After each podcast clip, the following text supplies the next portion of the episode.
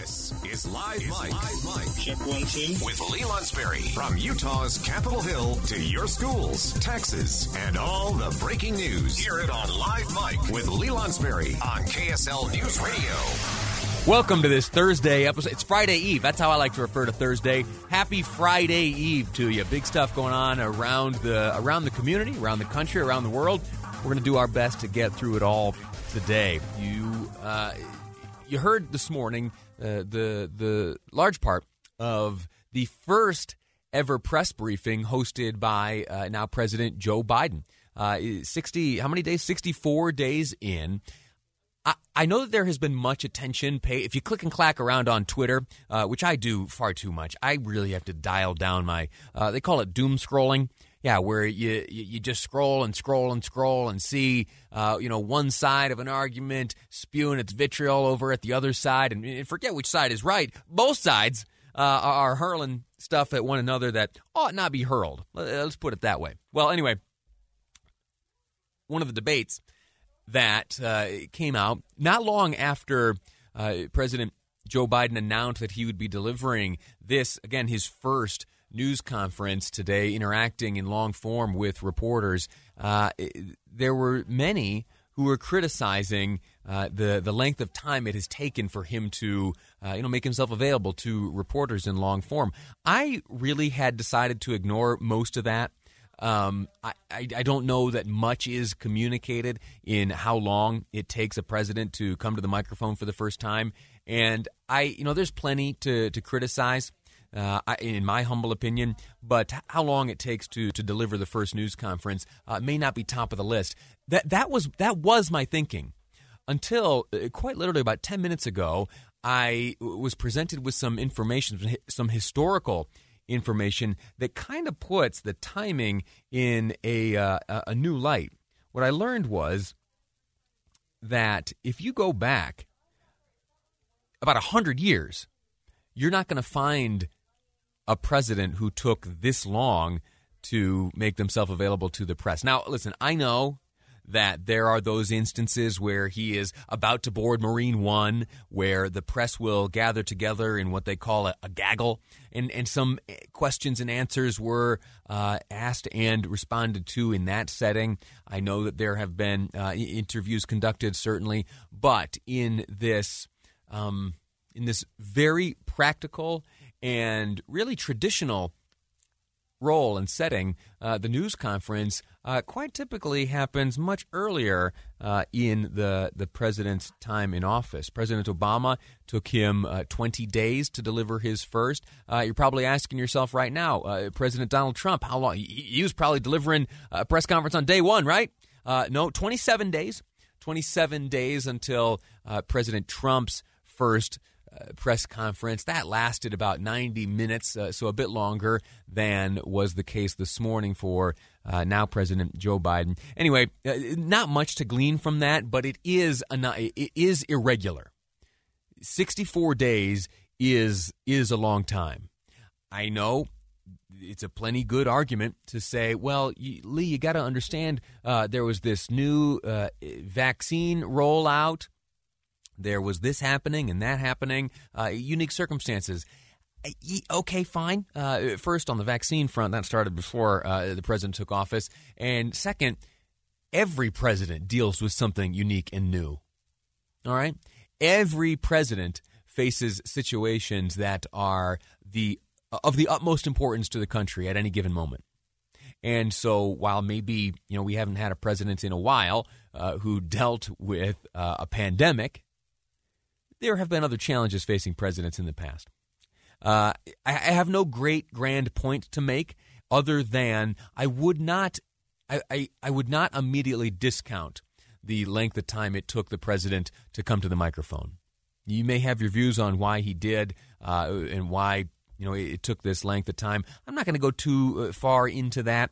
Uh, I just want to bring it up and say that this amount of time is worth uh, conversation. Okay, so that uh, that's really a superficial look at the president's remarks. Uh, I promise you later on in the program, uh, just before two o'clock, we're going to spend uh, more time going more in depth about what the president had to say. He had some interesting remarks on the filibuster. uh, a quick preview of what we'll discuss later on on that front. The filibuster, uh, that was one of the first questions asked of President Biden in this first press conference this morning. Uh, reporter basically said, Hey, w- what about the filibuster? Where do you stand on that?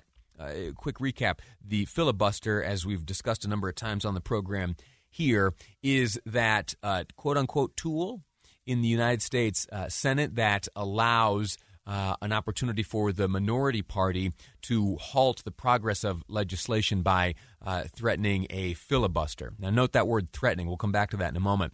To overcome the filibuster, it requires, of course, uh, 60 votes.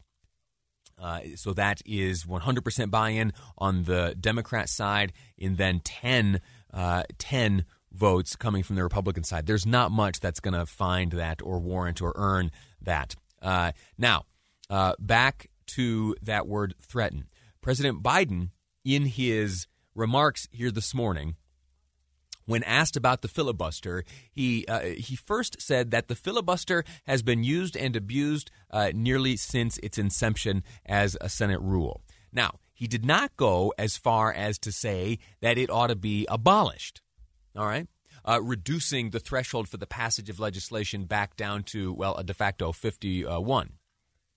No, what he said instead was that if the filibuster is to remain, that it ought not be sufficient merely to threaten to filibuster, but that you, if you are uh, either in the minority party or for whatever reason uh, you are in the majority party and you feel the filibuster is a tool that you need to deploy, that it is not sufficient merely to threaten to filibuster, but that you must actually take to the floor of the United States Senate and carry out a filibuster.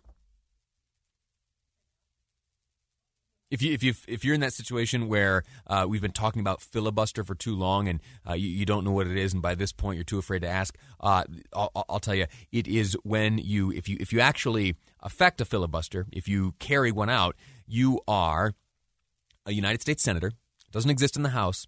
Uh, you are a United States senator. You are on the floor of the Senate. You take to the floor and commence uh, your portion of the debate. Now, uh, in in certain settings, there is no limit on the time that a senator is granted to discuss a matter,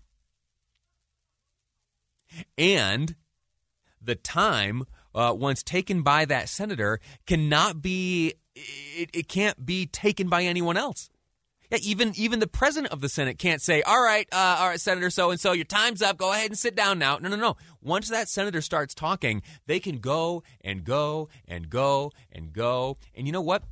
What the the topic of their discussion doesn't even need to be germane to the issue being debated. You think back, uh, was it 2013 maybe? Uh, Ted Cruz. He pulled out uh, a copy of Cat in the Hat, spent some time reading that uh, Dr. Seuss classic. Oh, I can't mention Dr. Seuss anymore. We canceled him. Uh, I'm sorry. I'm sorry. I'll I'll think of something else. Um, no, but the I agree with what the president is saying. I agree 100. percent If uh, if if the filibuster is to be used, which there is merit in in in this tool, there is absolutely merit uh, in the ability for the minority to wield some sort of influence. They ought to actually carry out the filibuster.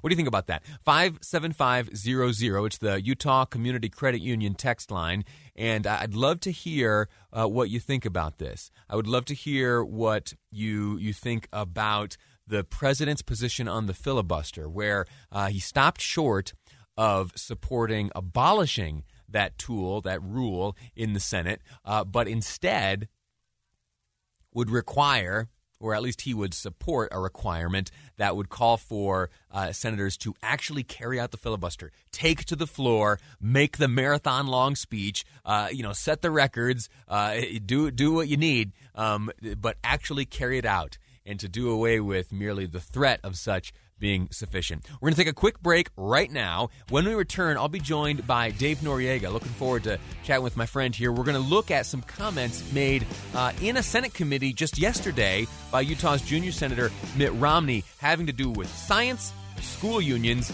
and the reopening of schools. What's that all about? We'll get into it next on Live Mic. I'm Lee Lonsberry, and this is KSL News Radio.